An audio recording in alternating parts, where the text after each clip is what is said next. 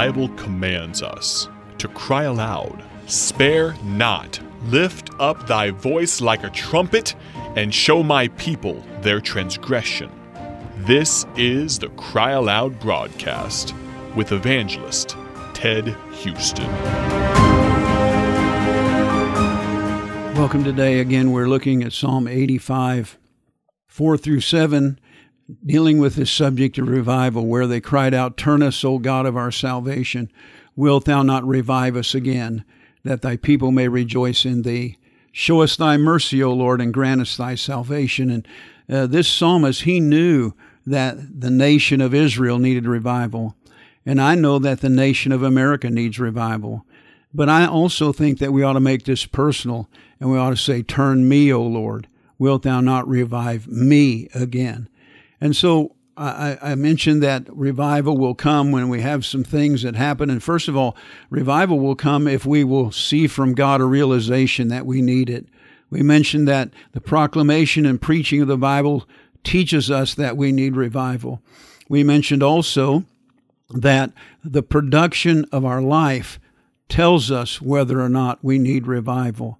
You know, dear friend, I'm not stupid. I grew up in church. I went to church nine months before I was born. My my preacher was a was a straightforward hellfire and damnation, leather lung preacher that preached against sin, preached godliness, preached the word of God, let us know what was right and wrong.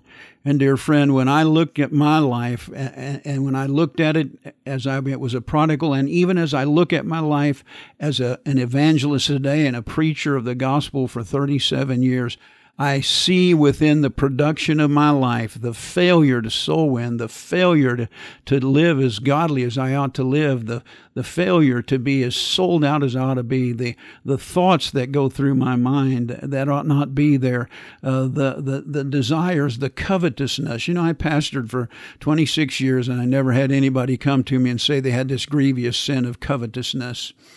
It's okay to covet, right? It's okay not to be satisfied. It's okay to live your life to get more and more, put it in storage sheds, and uh, and and never use it, and yet be totally upset if you don't get it, and then. Boy, I'm not letting anybody have this stuff because it's mine. Paul said he had not known sin had the Bible said, Thou shalt not covet. You know, dear friend, what is the production of your life showing about your spiritual need? Revelation 3 14 through 20 Jesus talks to the church of Laodiceans, and he said unto the angel of the church of Laodiceans, Write these things, saith the Amen, the faithful and true witness, the beginning of the creation of God. I know thy works, that thou art neither cold nor hot. I would thou wert cold or hot. So then, because thou art lukewarm and neither cold nor hot, I will spew thee out of my mouth. Because thou sayest, I am rich, and increased with goods and have need of nothing, and knowest not that thou art wretched and miserable and poor and blind and naked. Boy, if that has ever been a testimony today to the most of the churches that I know of today in America, all this fluff and stuff churches, you know, God loves everybody and you know God wants you to have everything that the world has to offer and you know if you'll just you'll just pray a prayer, God will give you everything and you know oh, God is just stand up there he just can't wait to make sure you have all this stuff that your heart desires. But covetousness is a sin. We're told not to lay up treasures down here. And so the Lord said to them, I know your works, that you're neither cold nor hot. You're lukewarm. And I was uh, talking to the Lord about that one day, and I said, Lord, explain that to me. And the Lord said to me, said, Ted, have you ever been cold? And I said, boy, growing up in Kansas in the wintertime with the wind blowing, I've been cold. And he asked me this question, were you comfortable?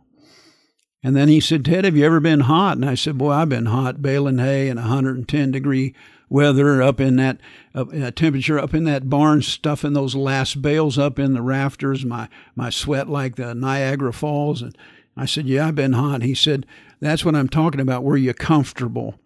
You know, dear friend, we can, we can know that we need revival when we're comfortable with abortion, when we're comfortable with pornography, when we're comfortable with homosexuality and transgender, when we're comfortable with liquor and lying and cheating and stealing, when we're comfortable with letting a world die and go to hell while we get more riches so that we can put them in a storage shed that we're not even going to use. But boy, I don't want anybody to have them. We're stingy and selfish and self centered.